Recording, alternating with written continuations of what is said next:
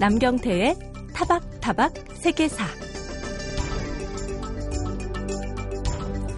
그날 아침은 고요했습니다. 전날 유난히 심했던 안개가 거치면서 서서히 햇살이 비추기 시작했죠. 그 시각 배에 타고 있던 한 무리의 청춘들은 넘치는 에너지를 주체하지 못해 친구들과 제잘제잘 대화를 나누고 있었을 겁니다. 하지만 그것도 잠시 살려달라, 구해달라는 다급한 목소리가 들려오기 시작했습니다. 그들은 누군가 내 손을 잡아줄 거라고, 누군가 우리를 구하러 와줄 거라고, 그래서 다시 웃을 수 있을 거라고 굳게 믿고 있었을 겁니다. 4월 16일, 그날 아침은 세월호를 타고 있던 그들에게도 또 그 시간을 살고 있는 우리에게도 참 잔인한 시간이었죠. 우리를 애타게 기다리고 있었을 그 청춘들에게 미안하다는 말 꼭 전하고 싶습니다. 그 푸르던 청춘의 영전에게 국화꽃 한 송이를 바칩니다. 타박타박 세계사 오늘 열겠습니다. 전 진행자 남경태입니다.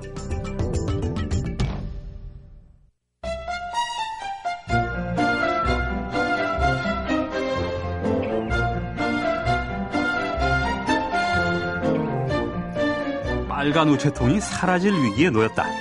최근 이런 내용의 기사를 보신 적이 있으실 텐데요. 그 흔하던 우체통이 10여 년 사이에 절반 이상 사라졌고 지금 이 순간에도 하나둘씩 철거되고 있다고 하는군요. 우체통의 부재. 편지에 얽힌 가슴 시린 기억이 있는 세대에겐 추억의 한 페이지가 통째로 사라지는 그런 느낌을 받게 하는 소식이 아닐는지 모르겠습니다. 자, 오늘 그래서 생각난 역사 이야기에서는 이런 섭섭함 그리고 아쉬움을 달래는 의미에서 우편의 역사를 주제로 정해봤는데요. 자, 우체국 이야기라는 제목의 책을 쓰신 경향신문 이종탁 논설위원 스튜디오에 모셨습니다. 안녕하십니까? 네, 안녕하세요. 네? 우체국 이야기. 그러니까 뭐 어려운 책도 아니고 재밌는 책일 것 같은데요. 말씀도 재밌게 해주실 것 같습니다. 먼저 왜 우체통이 제가 말씀드린 것처럼 철거 위기에 놓이게 되었는지부터 최근에 사실 동네에서 볼 수도 없거든요. 간략히 설명을 해 주실 수 있겠습니까? 동네에서 볼 수 있습니다. 네. 네. 쉽게 눈에 잘 안 띄어서 그만큼 많이 빨간색인지도 모르겠습니다. 자세히 보면은 이용을 잘 안 해서 잘 못 보는데 예. 눈, 좀 눈을 씻고 잘 살펴보면 주변에 많이 있습니다. 그게 또 어, 우정사업본부 홈페이지에 가면 우체통 우리 동네 우체통이 어디에 있나 이렇게 음. 그 소재를 가르쳐 주는 아. 그런 정보도 나와 있습니다. 예. 어쨌든 우체통이 많이 줄은 것은 사실이죠. 요즘 그래서 우체통이 상당히 위기인데 우체통이 가장 그 많았던 시기 93년도에 5만 7천 개. 20년 전. 예. 네. 그런데 이게 20년 만에 지금 작년에 보니까 통계가 1만 8천 개. 그러니까 약 한 3분의 1 가량으로 예. 줄었습니다. 그러니까 아무래도 사용을 하지 않으니까 음. 아, 필요가 없어서 점점 줄게 되는데 우체통이 이 없애는 것은 어떤 기준이 있는데요. 그러니까 예. 하루에 세 통 미만의 우편 인물이 거기에 아. 들어오는 그것이 또한 석 달 이상 지속이 되면 그 해당 우체국장이 음. 그 주민들 의견을 들어서 어, 아. 철거할 수 있도록 되어 있습니다. 그렇지만 실제로 시골에는 이보다 더 어, 적은 이용인 그런 우체통이 많이 있는데 그래도 주민들이 사용은 하지 않아도 뭔가 없으면 좀 섭섭하다. 이렇게 생각하는 분들이 많아서 우체통을 막상 없애겠다 그러면 반대하는 사람들이 많습니다. 아하. 그래서 사용하는 그런 그 이 정도에 비해서는 아직도 좀 많이 있는 그렇게 네. 우리들의 어떤 정서를 잡아주는 것이 이제 우체통이다 이렇게 볼 수 있겠습니다. 조금 신축성 있게 운영할 필요는 있겠네요, 그죠? 네. 그렇죠. 자 그렇습니다. 근데 사실 전 우체통이 사라진다는 소식을 듣고 가장 걱정되는 게 잃어버린 지갑은 어디서 찾나 이런 거였는데요. 우체통이 편지만의 쓰임새가 아닌 것도 있지 않습니까? 우체통에는 원래 우편물을 집어넣게 돼 있는데 예. 실제로 열어보면은 우편물 외에 유실물이 많이 있다 이렇게 예. 하는 게 이제 집배원들의 이야기입니다. 그러니까 음. 남의 지갑을 주어서 어, 또는 훔친 사람들이 돈을 빼고 빈 지갑만 이렇게 아. 우체통에 집어넣는다 할지 주민 그 신분증은 원래 넣을 수 있게 돼 있지 않습니까? 그러니까 그렇죠. 그렇게 하면 네. 가장 확실하게 예. 아, 저 당사자에게 예. 돌아갈 예. 수가 있죠. 주인에게 찾아주는 그런 방식이다. 이렇게 지갑은 좀 그래도 뭐 여기에 이제 휴대폰도 있고 신용카드도 예. 있고 또 뭐 빵봉지, 뭐 담배꽁초 이런 거를 집어넣는 사람들도 예. 상당히 많이 있어서 예. 이것을 쓰레기통처럼 이용하는 그런 아유, 좀 양심불량인 사람도 없지 않아 있습니다. 근데 위원님 말씀 듣고 보다 보니까 우리 세계 전 세계적으로 우체통은 다 빨간색입니까? 아니 그렇지는 않습니다. 아 그렇지는 않습니까? 네. 근데 이제 우리에게 이제 빨간색이 너무 익숙해서 그런데요. 그렇죠. 네. 이게 이제 그 나라별로 그 네. 그것은 뭐 우체통 색깔을 정하는 것은 각자 자유인데 아. 영국 같은데 또 예. 캐나다 예. 이런 음, 일본 이런 나라는 이제 우리처럼 빨간색이고요. 브라질이나 독일 프랑스 이런 데는 노란색입니다. 미국에 아. 가보시면은 파란색으로 돼 있거든요. 예, 중국은 또 녹색, 뭐 오렌지색을 쓰는 나라도 있고요. 또 예. 우편물의 종류에 따라서 그 색깔을 달리하는 이런 나라도 있습니다. 교육도 뭐 나라마다 다를 수 다르죠. 예, 네. 원통형이기도 하고 우리처럼 이렇게 네모난 형이기도 하고 또 그 벽에 이렇게 부착을 하는 그런 나라들도 있는데요. 예, 이 빨간 우체통, 빨간 우체통은 이제 우리의 우체통에만 국한된 거긴 합니다만 이 기발한 발명품은 언제 처음 만들어졌습니까? 예. 근대 우편이 시작된 게 이제 영국에서 처음 시작이 됐는데요. 예. 그러니까 그 시작된 지 한 10여 년좀 어, 지난 다음에 영국에서 이제 그 마련이 됐습니다. 예. 우체국 직원이면서 당시에 어떤 소설가였던 한 직원이 프랑스 가까이에 있는 섬에 근무를 했는데 여기서 어, 우체통이 좀 필요하겠습니다. 이런 빨간 우체통을 만들어서 여기에 사람들이 우편물을 집어넣고 그것을 전달하면 좋겠다. 이런 그 아이디어를 냈고 이것이 이제 영국 본토에 적용이 됐습니다. 그러니까 예. 우체통 자체가 이렇게 물리적으로 모으는 거기 때문에 작은 곳에서 시작되어야 될 것 같긴 해요. 네. 네. 우리나라에서도 이제 근대 우정이 시작이 됐을 때 예. 서울 시내 이제 종로, 교동, 뭐 동대문 어, 이런 곳에 열 군데의 우체통이 그 음. 그 당시에는 이제 사각형의 나무통으로 돼 있었는데요. 예. 예. 열 군데 그 설치된 바 있습니다. 근데 우체통에 아무리 우체통을 사람들이 이용을 하고 거기 편지를 넣고 그래도 그것을 누군가가 수거를 해가서 분류를 해서 배달해 주지 않으면 아무 의미가 없는 거거든요. 그 역할을 하는 분이 집배원들이고요. 누군가는 그것을 수거해야 되지 않겠습니까? 그렇죠. 집배원이라는 말이 이제 모을 집자, 그 다음에 이제 나눠줄 배자해서 예. 모아서 어, 받아서 이제 분, 어, 전달을 한다. 이런 개념으로 이제 집배원인데 우리나라에서도 이제 우편 제도가 시작이 될 때 집배원이 있었고 그때 집배원이라는 명칭은 이제 좀 물론 달리였습니다. 당시에 처음에는 우리나라에서는 그 체전부 또는 체부라고 부르기도 음. 했고요. 체라는 말은 옛날부터 썼군요. 우체에서 하는 그 말은요. 네, 그 네 요거 네. 이제 우체 체라는 용어는 그 우편이란 말과 우체라는 말을 우리가 이제 같이 쓰지 않습니까? 예, 예. 예 일본에서 우편이라는 썼는데 우리나라에서 가져오면서 이것을 우체라고 바꿨습니다. 아. 채자가 약간 한자로 어려운 건데 갈마들 채자라고 그래서 예. 우체국 할 때 이제 우체 쓰고요. 한때 우리가 그 일제 강점기 시대에는 그래서 우체국이 전부 우편국이 됐습니다. 아. 일본에서는 지금도 우편국이라고 쓰고 있고 일본은 우편이란 말을 많이 쓰고 우리는 우체란 말을 많이 예, 쓰고. 그런데 이제 우편이라는 대입시킬 필요는 없지만 예, 우편이라는 말이 남아서 음흠. 우체 또는 우편은 우리는 지금 그 두 개를 같이 쓰고 있는 예. 그런 편이 되겠습니다. 네. 집배원이 명칭을 이제 1905년 을사조약 이후에 공식적으로는 그때부터 집배원이라는 명칭을 써서 음흠. 지금까지 계속 쓰고 있다. 이렇게 그 우정사업본부의 그 기록에 보면 그렇게 나와 있는데요. 그 을사조약 바로 직후에 나온 우리나라 그 최초의 신소설이라고 해 혈인우라는 아, 소설 있지 않습니까? 그렇죠. 여기도 보면 예. 예. 여보 누구들어 이 녀석 저 녀석 하오 최전부는 그리 만만한 줄 아오 하는 음. 그런 대목이 나옵니다. 그러니까 최전부 예. 최전부라는 용어를 그때 이제 처음 썼었고요. 집배원이라는 명칭을 썼지만 민간에서는 이제 체전부라는 거 쓰고 우편배달부, 예. 그다음에 우체부 이렇게 많이 쓰고 지금도 우리는 왜 사실은 집배원이라는 그 공식 명칭보다는 어, 우체부, 아저씨, 이런, 그렇습니다. 예, 우체부 아저씨가 더 친근하게 느껴져서 그 말을 더 많이 쓰고 있는 그런 형태입니다. 예. 지금 여러분은 MBC 라디오 타박타박 세계사에서 방송 중인 그래서 생각난 역사 이야기를 듣고 계십니다. 제가 어렸을 때는 집배원이 군복을 연상하게 하는 제복을 입었고요. 또그 네. 제복에 자부심을 많이 가지고 계셨던 것 같아요. 옛날에는. 네. 그 요즘은 작업복처럼 또 편한 옷을 그냥 입으시더라고요. 그동안 그 집배원의 복장에도 그 변화가 많았겠죠. 그렇죠. 이 초창기 집배원들은 역졸이나 군인 또 면이나 군에서 오래 근무를 한 그런 사람들이어서 아주 동네 구석구석을 손바닥 아. 보듯이 아주 훤히 아는 그런 사람이었습니다. 그러겠네요. 역졸들은 그 많이 그런 그런 일을 비슷한 일을 하셨습니다. 네. 네. 그래서 이제 글을 못 읽는 사람들이 많이 있을 때 음. 편지를 대신 읽어준 사람도 집배원이고 또 답장을 때로는 이렇게 써주기도 하고 많이 그랬습니다. 이 우편 업무가 처음 이제 시작됐을 때그 우리 구한말 시대 사진을 보면은 어, 집배원이 한복 두루머기에 벙거지를 쓴 그런 아. 그 사복 차림으로 이렇게 있는 음, 모습을 볼 수 있습니다. 이 벙거지 때문에 하인으로 오해를 받아서 예. 문전박대를 당하는 그런 집배원들 많이 있었다. 이런 대목들이 이렇게 음. 이곳저곳에서 나오고 있는데요. 그래서 벙거지 대신에 대나무로 만든 패령이를 쓰기도 하고 했습니다. 예. 신발로는 이제 삼배로 만든 미투리를 신고 또 가죽 우편 행랑을 메고 어, 다녔는데 허리에 그 도시락을 차고 긴 담뱃대를 물고 다니기는 그런 모습도 있었습니다. 근데 점점 이제 가다가 그다음에 이제 정복을 만들어서 그 검은 정복에다가 모자에 한자로 이제 전자 또 한글로 우자를 아. 써서 전자는 이제 전복, 우자는 이제 우편을 나타내는 그런 의미를 하겠는데요. 이렇게 정복을 입고 다니다가 그러다가 이제 점점 친근한 느낌의 예. 옷으로 이렇게 바뀌었습니다. 아하. 자, 그러면 요즘 집배원 아저씨들은 이제 그 스쿠터나 오토바이를 많이 이용하지 않습니까? 예. 그걸로 이제 많이 해달을 하는데 이 우체나 우편의 개념이 발달하려면 영국에서도 역시 철도가 이제 19세기 초반에 생기면서 네. 사실 빠른 교통수단이 생기지 않으면은 그렇게 큰 의미가 있을 것 같지 않거든요, 아무래도. 근데 변변한 교통수단이 없었던 그 구한말, 정말 선생님 말씀하신 것처럼 그러니까 구한말 시대 이절 이때는 결국 사람들이 걸어서 그냥 우편을 다 배달했나 아니면 역마를 약간 이용했나 이런 것도 궁금한데요. 예.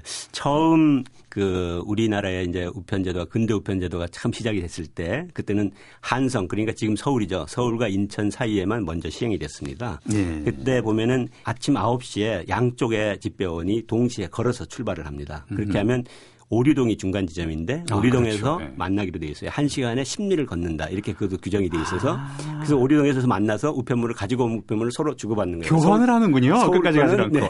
인천 주고 인천에서는 서울 거를 받아서 예. 그렇게 해서 이제 다시 원대 복귀를 하는 겁니다. 그렇게 해서 이제 아까 말씀드린 대로 이제 그 하는데 결국 그 당시에는 우편물 자체가 이렇게 많지 않았기 때문에 예. 아무래도 좀 그렇게 무겁고 업무가 그렇게 세지는 않았다고 봐야 되겠죠. 그러니까 어쨌든 우스꽝스럽기도 하고 예. 재미있는 현상인데 그때는 다른 이 교통수단이 없었고 했으니까 그래도 그런 깜찍한 발상할 줄 몰랐습니다. 서울 분들이 서울의 집배원이 인천에 이제 편지를 다 갖고 갈 줄 알았는데 예. 중간 지점에서 만나 서로 바꾸면 되네요. 네. 그 당시에 인천에 이제 그 인천 분국장을 예. 지낸 분이 서재필과 함께 독립협회를 조직하고 만민공동회를 주관했던 우리가 많이 알려져 있는 사회운동가의 월남 이상재 선생입니다. 아, 예. 예. 이분이 신사유람단으로 이제 일본에 갔던 박정량의 수행원이었는데요. 이때 예. 일본에 가서 우편 사업에 대해서 조사를 해서 보고서를 이상재가 작성을 했습니다. 그래서 이분이 이 우편 구칙 또 만국 우편 연합의 조약 이런 것들을 이제 번역을 하고 그랬는데 예. 예. 이분이 이제 그러니까 우편의 전문가가 돼서 인천 분국장을 맡았던 그런 예. 그 기록이 있습니다. 아, 지금 역사적인 위인인데 우체 쪽에. 근데 네. 당시에는 우체 우편이라는 게 뭐 지금도 사실 중요한 거긴 합니다만 당시에는 정보통신 첨단의 정보통신 같은 개념 아니었겠습니까? 그렇죠. 첨단 신문물이었죠. 네, 정부였어도 요직이었을 것 같아요. 나름 기능상으로는. 그렇죠. 네. 네. 가장 정부의 중요한 인물들을 우정의 책임자로 맡기고 그랬습니다. 어, 그렇죠. 가령 미국의 벤자민 프랭클린, 미국의 네. 건국 그렇죠. 아버지로도 네. 이분이 미국의 초대 우정청장을 지낸 분이거든요. 아. 그러니까 월남 위성제도 이제 그 우편 문물이 우리나라의 그 정보망을 그 형성하는 예. 그런 아주 그 중요한 그 기능을 할 것이다 이렇게 음. 보고 자기가 연구를 했던 거죠. 그러니까. 그러니까 서재필이나 이상재 이런 분들이 우편에 관심을 가졌다는 게 당시에는 굉장히 첨단의 관심이었다는 거. 당시에 가치관이 달랐던 거죠. 네. 근데 우편물을 배달하는 과정에서 우편물을 잃어버리거나 또 게으름을 조금 피우는 분들도 아무래도 사람인지라 있을 거고 그런 사고들이 좀 있었겠죠. 최근에는 근자에는 제가 본 적이 없어요. 그러니까 최근에는 그런 일이 이제 없는 것 같은데 예. 우편물을 이제 배달하기 싫으니까 장롱 속에 이렇게 처박아뒀달지 아, 자기 장롱 속에요. 예. 예, 뒷산에다가 묻었다가 나중에 감사에 적발이 돼서 뭐 구속이 되고 하는 이런 것들이 있습니다. 예. 과거에 우체국 내에는 이제 형틀하고 곤장을 그 갖춰놨습니다. 우체국 내에요. 예. 네. 그래서 요령을 피우고 게으름을 부리는 집배원은 곤장 20대 또는 벌금 20냥에 처한다. 이런 규칙이 있었습니다. 당시에 쌀 한 석이 5냥이었거든요. 예. 집 초가집 3간짜리 이게 보통 중산층이 쓰는 집이었는데 이게 15냥이었습니다. 그러니까 예. 집배원이 요령 한번 그 잘못 부리면은 큰일 나네요. 예. 폐가 망신하는 거죠. 예. 예. 그렇게 굉장히 큰 엄중한 그런 그 이 처벌 규정이 있었는데 이거에 따라서 실제 얼마나 많은 저 집배원들이 적발이 돼서 처벌이 이제 이루어졌는지 그거에 대해서는 사실은 음. 그 기록은 없어서 제가 그까지 확인을 못했는데 그런 체벌 규칙은 만들어 있었습니다. 예. 그럴 정도면 그 당시에 그 우체 이런 제도가 얼마나 중시되었는지를 알 수 있는 겁니다. 사실. 그렇죠. 아까도 말씀드렸듯이 첨단의 정보화 사회를 이루는 기초니까요. 예. 가령 뭐 독립신문이나 이런 데 보면은 우편물을 예. 탈취하는 이런 기사들도 많이 실려 있고 음. 우리도 옛날에 그 영화에 보면은 그런 장면들이 이렇게 예. 나옵니다. 이렇게 기차 저 우편물을 가는 행랑을 도중에서 탈취를 한달지 이런 것들도 이제 음. 그 있었습니다. 그런 우리나라도 그런 일이 있었겠지만 그런 건 내가 영화에서 보면 외국계 그런 게 많거든요. 그래서 네. 우편물을 배달하는 과정에 세계 여러 나라에 그런 흥미로운 영화 소재감이 될 만한 그 에피소드도 많았을 것 같아요. 우리가 그 영화에서 왔던 그 타이타닉 있지 않습니까? 음. 이 타이타닉 호의 정식 명칭이 이 RMS 타이타닉입니다. 이때의 음. RMS가 Royal Mail Steamship 이렇게 해서 아, Royal Mail의 증기선이라는 뜻인데요. 이 아. Royal Mail이 뭐냐면 영국의 왕립 우체국을 나타내는 말입니다. 지금도 Royal Mail이라는 이름으로 우정 영국의 우정공사가 이제 업무를 하고 있죠. 예. 예. 그러니까 이때 이 타이타닉이 여객선이긴 한데 우편 배달 우편 배달도 같이 했던 거예요. 이 안에 우편 행랑이 3천여 개가 그 실려 아. 있었습니다. 아. 이 우편 행랑 처리를 위해서 그 당시에 그 타이타닉호에 미국 우편원, 영국 우편원 해가지고 한 다섯 명 정도가 같이 탑승을 했어요. 예. 그러다 이 사람들이 사고가 나니까 우편물을 지키기 위해서 마지막까지 가판에 물이 막 차오르는데도 예. 마지막까지 우편물을 지키다가 숨을 거둔 그래서 우편 영웅이라고 칭합니다. 이런 아. 사람들을. 이게 미국 국립우편박물관에 가면은 이 영웅들의 스토리와 또 당시 유품 이런 것들이 이렇게 전시되어 있습니다. 예.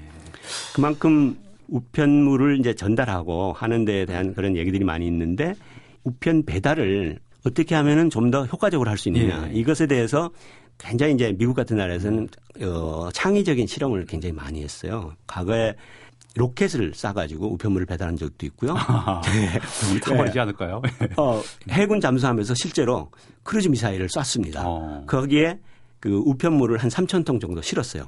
그 미사일에. 예. 그래서 발사를 딱 해가지고 정확하게 22분 뒤에 목표 지점에 음. 에, 무사히 아, 창종을 했다. 저는 그 수신이 되고 싶지 않습니다.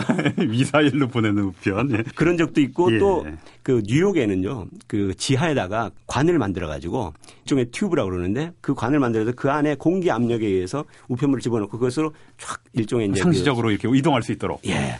비용 대비해 가지고 효과가 너무 어, 생산성이 그렇죠. 너무 떨리지 네. 않습니까? 네. 그러니까 아무래도 시스템이 이제 그 사용하지는 오래 사용하지는 못했어요. 그래서 네. 중단이 됐는데 가령 뉴욕에 가면은 지금도 도로 밑에 그 튜브가 흔적이 있습니까? 네. 보존돼 있죠.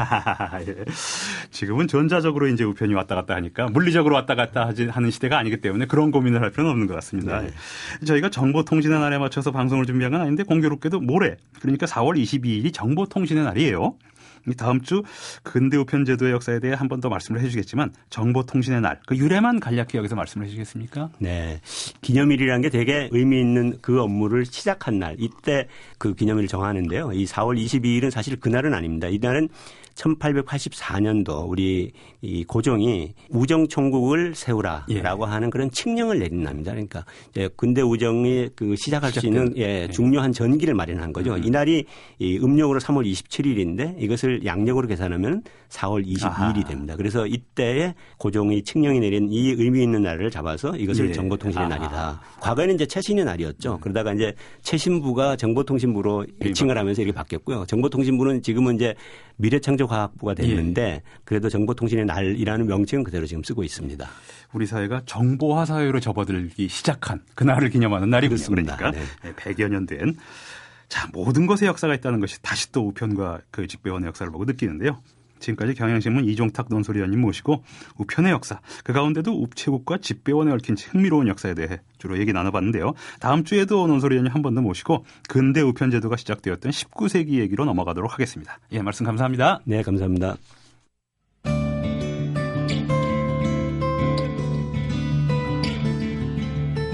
그 사람 그 사건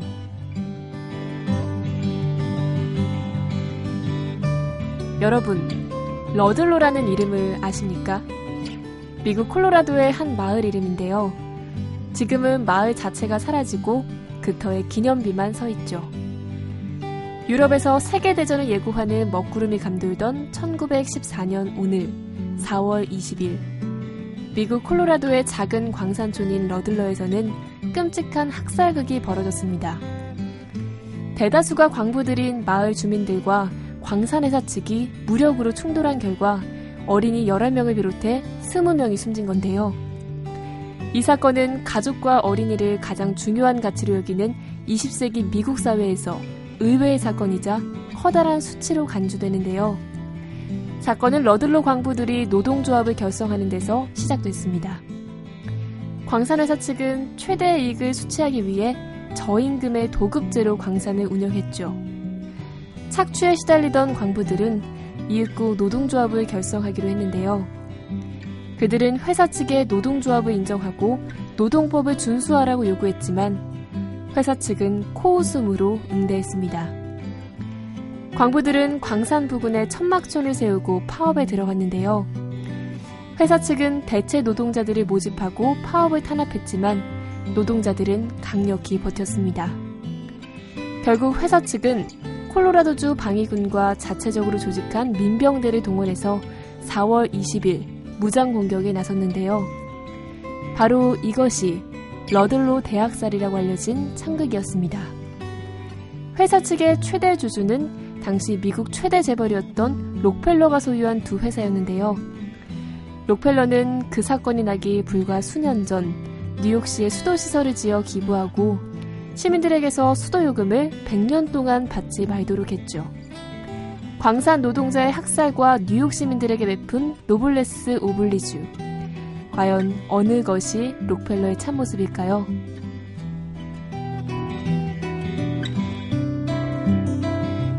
그 사람 그 사건 아나운서 박연경이었습니다.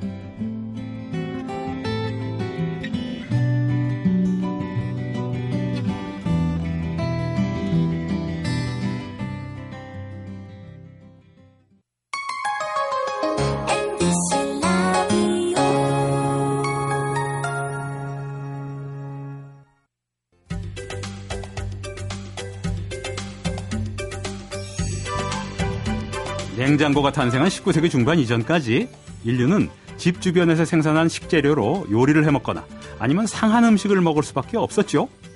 그래서 고화되는 방법이 바로 음식에 향신료를 뿌리는 거였죠. 후추 특유의 맛과 향이 상한 음식의 불쾌한 냄새를 완화해 줬기 때문이었습니다.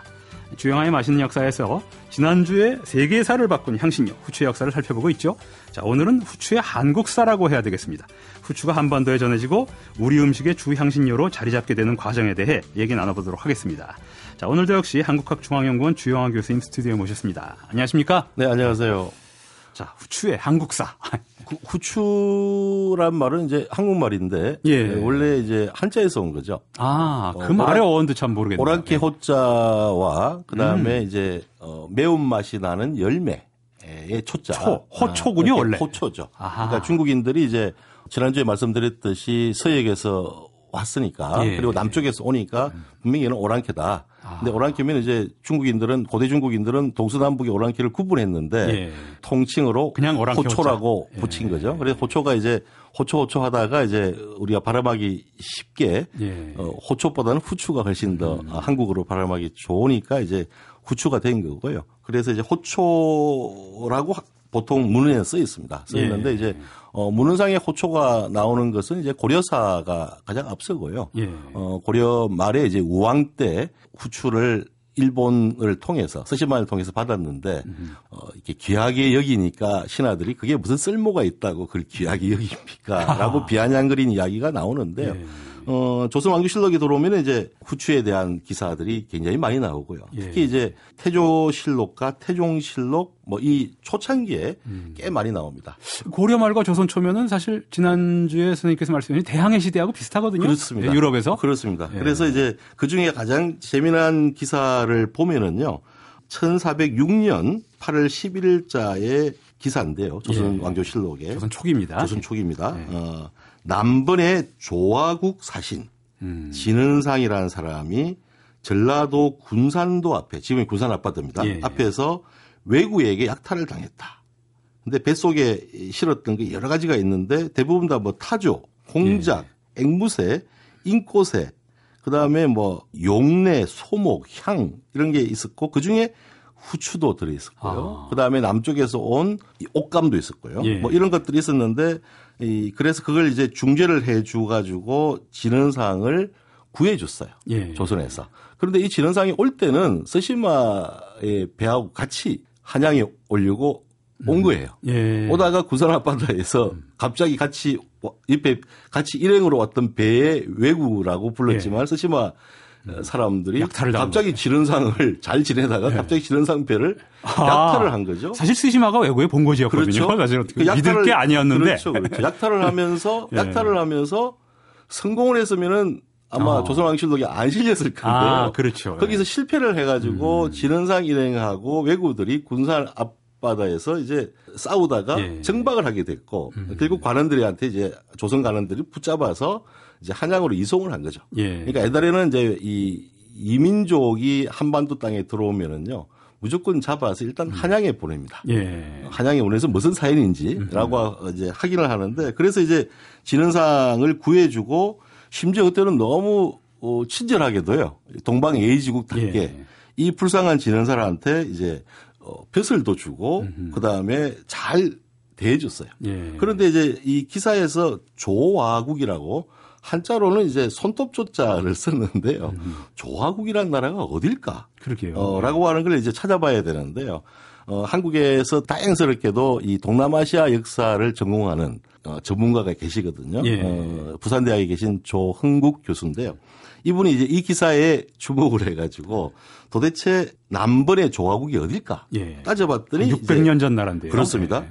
인도네시아의 자와 섬에 아. 어, 그 당시에 마자파잇 왕국이 거예요.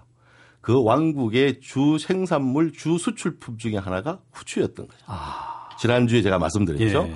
그래서 그 후추인데 지른상은 가면 누군가? 지른상은 아마도 화교라고 볼 수 있죠. 음. 지금 입장에서 보면 예. 중국인들 무역, 중국 무역상이 이제 동남아시아에서 중국 내에 구추를 이제 무역했던 사람 중에 한 명이고 음. 이 사람이 이제 결국 서시마 외구들하고도 그래서 이제 무역을 하면서 조선에다가도 각종 동남아시아 산물들을 팔아보겠다고 아마 같이 오다가 예. 오다가 뭐 뭔가 논쟁이 있었든지 싸움이 있어서 결국은 이제 틀렸던 거죠. 그리고 이제 진원상은 그 이후에 돌아가서 다시 어 서시마에 있으면서 예. 손자를 보냅니다. 아. 조선에다가 예. 손자를 보내면서 무역을 요청하는 거죠. 그때 손자를 보내면서 편지를 써서 보냈는데 한문으로 쓴 편지를 보내면서 자기가 조화국에 아열이라고 하는 벼슬을 하는 사람이다. 어. 라고 했는데 앞에 말씀드린 그 조 교수가 다시 그걸 찾아봤더니 아르야라고 하는 인도네시아어인데요. 예. 그것은 최고의 사신, 그러니까 어. 사신 대표. 의 예. 등급한테 붙여주는 이제 치고였다는 것을 알게 됐고요. 어, 그러니까 어떻게 보면 진원상이 이제 계속 그 요청을 한 거죠. 그렇죠. 무역을 하자고 네. 했는데 아시듯이 뭐 승리하게 나라 조선에서 가장 싫어하는 것 중에 하나가 산업공상의 제일 하급의 상이고 예. 그다음에 후추를 가지고 굳이 이렇게 음식에 양념으로 쓸까? 네. 어, 후추가 있어야만 된다 이런 것까지 안 했고요. 어, 안 했고요. 그러니까 이제 후추가 도대체 뭐 웬 쓸모가 있을까라고 예. 해서 이제 결국은 뭐라고 해야 되냐면은 그 자와 섬에서 온 진원상이 있는 나라는 유구 오늘날의 오키나와 예. 유구국의 하고 똑같은 음. 이상한 놈들이다. 오랑캐다. 아, 오랑캐다. 예. 얘들하고는 그래야지 않겠다고 예. 태종이 명령을 합니다. 그러면서 진원상하고의 관계가 이제 사라지는데 음. 그 태종이 죽고 나서 세조 때 의의를 했던 예. 어 사람이 쓴 책이 전순이라고 하는 의의가 쓴 책이 상가요록이라는 요리책이에요. 예. 그 요리책에 230가지의 음식이 나오는데 음. 그 중에 후추가 들어가는 것은 유일하게 한 가지. 아. 꿩고기를 가지고 요리할 때에 후추를 쓴다. 230가지의 어, 요리 중에서 유일하게 거기는 여러 가지의 채소뿐이 아니고 고기 요리도 있는데 불구하고 예, 그러네요. 어, 한 가지의 후추를 쓰니까 후추에 대한 이미지는 뭐 그렇게 그러게요. 먹을 네. 수 있는 거다라고 하는 생각을 음. 가지지도 않았을 가능성이 많고요. 그런데 이제 이후에 후추를 별로 안 썼을 것 같은데. 그런데 문제가 무역로도 끊어지고요. 예. 문제가 스시마의 번주가 도주죠, 예. 도주. 도주. 예. 수시로 조선 초에는 온갖 물품들을 아, 보내요. 예. 그러니까 주로 이제 남방에서 음. 동남아시아 산들인데요. 근데 그 중에 후추가 꼭 들어 있습니다. 후추를 엄청 보내요. 예. 보내면서 이제 요구를 해요. 요청을 해. 세종 때도 우리가 이렇게 물건을 드리니까 제일 중요한 하자. 게 뭐냐면은 대장경판을 아. 하나 좀 한 판을 달라. 예. 그 다음에 혹은 그게 안 되면은 범종을 달라. 아. 예. 혹이 그게 안 되면은 뭐 다른 거나 좀 달라. 음. 그런데 세종이 대장경은 줄 수 없다. 음. 범종도 우리도 구리가 별로 안 나고 그러는데 어떻게 주냐라고 해서 했는데 불구하고 신하들하고 일어나면서 그래도 우리가 뭘 받았는데 그냥 보낼 수 없지 않느냐. 그래서 쌀, 예. 무명, 뭐 이런 것들을 계속 보내줘요. 예. 그러니까 그것에 이제 맛을 들인 스시마 도주가 계속 후추를 보내 수시로 후추를 보내요. 후추를 비롯한 각종 걸 보내는데 그러자 이제 성종 때 호조 판서를 했던 정난종이라는 사람이 상소를 올립니다. 여름 석 달 동안 외인들이 바치는 것이 너무 많은데 예. 우리가 주는 선물은 또 너무 많고 음흠. 그러니까 이런 것들을 따지면은 후추는 창고에 썩어나고 예. 그래서 후추가 너무 많으니까 우리는 안 받겠다라고 예. 이야기하자라고 이야기를 했고요. 예. 실제로 이제 그러면서도 후추의 쓸모가 서서히 이제 자리를 잡는데 가장 중요한 후추는 여름에 배알이나 몸을 보호하게 하니까요. 어, 신하들한테 급수별로 후추를 여름에 하사를 합니다. 왕이 약이 되는 거예요. 후추 역사는 조선시대 내내 약으로 쓰이다가 조선 중기 후, 이후 후기 때부터 양, 지금처럼 양념으로 쓰였다. 이런 후추의 한반도 역사였습니다. 자, 지금까지 두 주일에 걸쳐 후추의 세계사 그리고 한국사에 대해 말씀해 주신 분 한국학중앙연구원 주영아 교수님이었습니다. 예, 말씀 감사합니다. 네, 고맙습니다.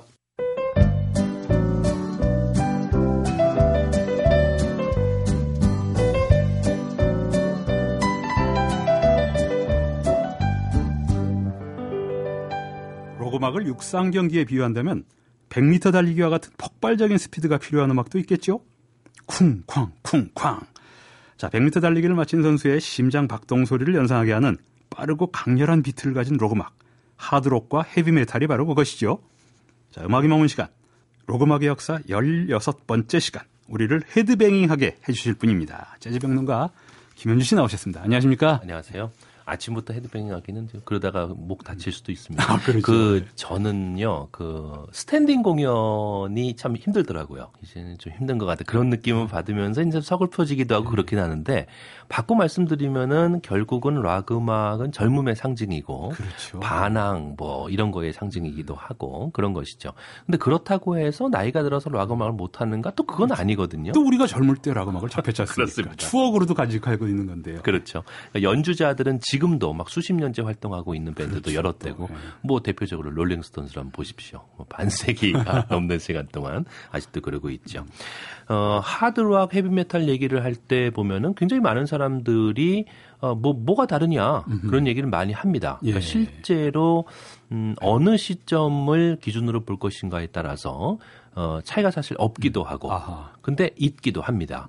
일단은 시기적인 표현과 어떤 말 어법에 대한 얘기를 먼저 드릴 필요가 있는데, 예. 하드락이라는 말에 하드라는 말은 사실 어, 음악적으로 많이 쓰는 표현이에요. 음흠. 그러니까 하드라는 단어가 들어가게 되면은 강하고 딱 끊어지는 리듬에 스피디하고 예. 그리고 정확히 말하면은 스피디하다는 것 자체가 그 모든 음악이 그러거든요. 그러니까 겉으로 비트가 드러나는 음악은 계속해서 그 음악을 연주하다 보면은 연주자가 점점 빨라지게 돼 있습니다. 예. 그러니까 예컨대 음, 보통 드러머나 베이시스트들 특히 드러머 같은 경우가 어, 연주를 계속해서 똑같이 반복적으로 점진적으로 하자 하다 보면은 점점 점점 자기의 심장 박동이 빨라지면서 예. 감성적으로 빨라지거든요. 음흠. 그러니까 처음에 곡을 시작했을 때 느끼는 스피드와 3분 뒤에 5분 뒤에 느끼는 스피드는 달라집니다. 예. 그러니까 어, 빨라지는 것이 기계적으로는 틀리지만 음흠. 사실 무대 위에서 연출될 때는 다분히 빨라지는 게 더 좋은 어. 연출을 할 때가 많아요. 문제는 오히려 느려지는 드러머가 가끔 있는데 이건 아주 어. 치명적입니다. 예. 그러니까 드러머들을 이제 밴드를 만들 때 드럼을 구할 때는 어, 느려지는 드러머는 아주 아주 안 좋은 경우고 빨라지는 거는 경우에 따라서 허용이 되고 허용이 됩니다. 예. 어, 그런 의미의 하드라는 말을 쓸 수가 있고 음. 그리고 어, 시대적으로 보면은 70년대 초에서 지금까지도 사실 하드락은 계속해서 락의 가장 중추적인 어법이라고 볼 수 있겠죠. 예. 한때는 소프트락이란 말을 정말 쓰기도 했었는데 이제는 소프트락이란 말을 아무도 안 쓰거든요. 그렇죠. 그러니까 예. 어, 하드락이 락을 대변하는 코드라고 볼수 있을 것 같습니다. 헤비메탈 얘기하기 전에 하드락의 아주 짤막짤막하게 제가 오늘은 곡을 좀 많이 준비했으니까 한 30초 정도씩만 예, 들어볼게요. 예. 그렇습니다. 첫 번째는 어, 1971년 곡입니다. 제임스 갱이라는 밴드가 연주한 Away라는 곡입니다.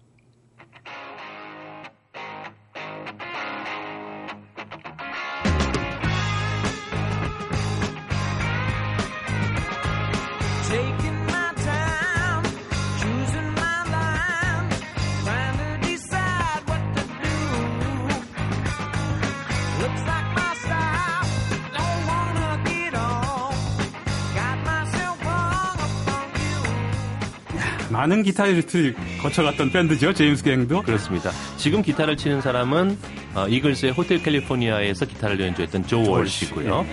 예. 에어로스미스의 곡을 한번 들어볼게요. 75년 예. 곡입니다. Sweet Emotion이라는 곡입니다. 음.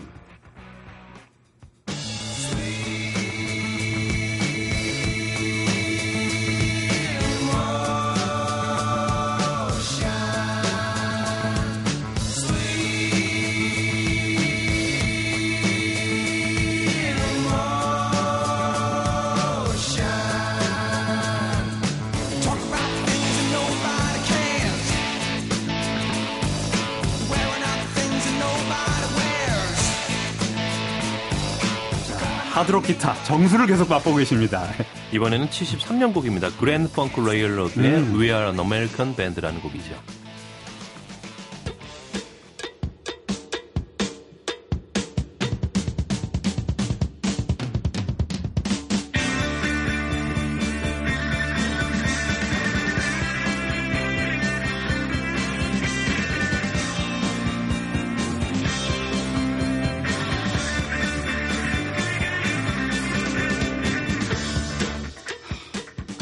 좋아하셨죠? 그리 이, 그냥 음악만 듣고 이번 시간 그냥 넘길까요? 네.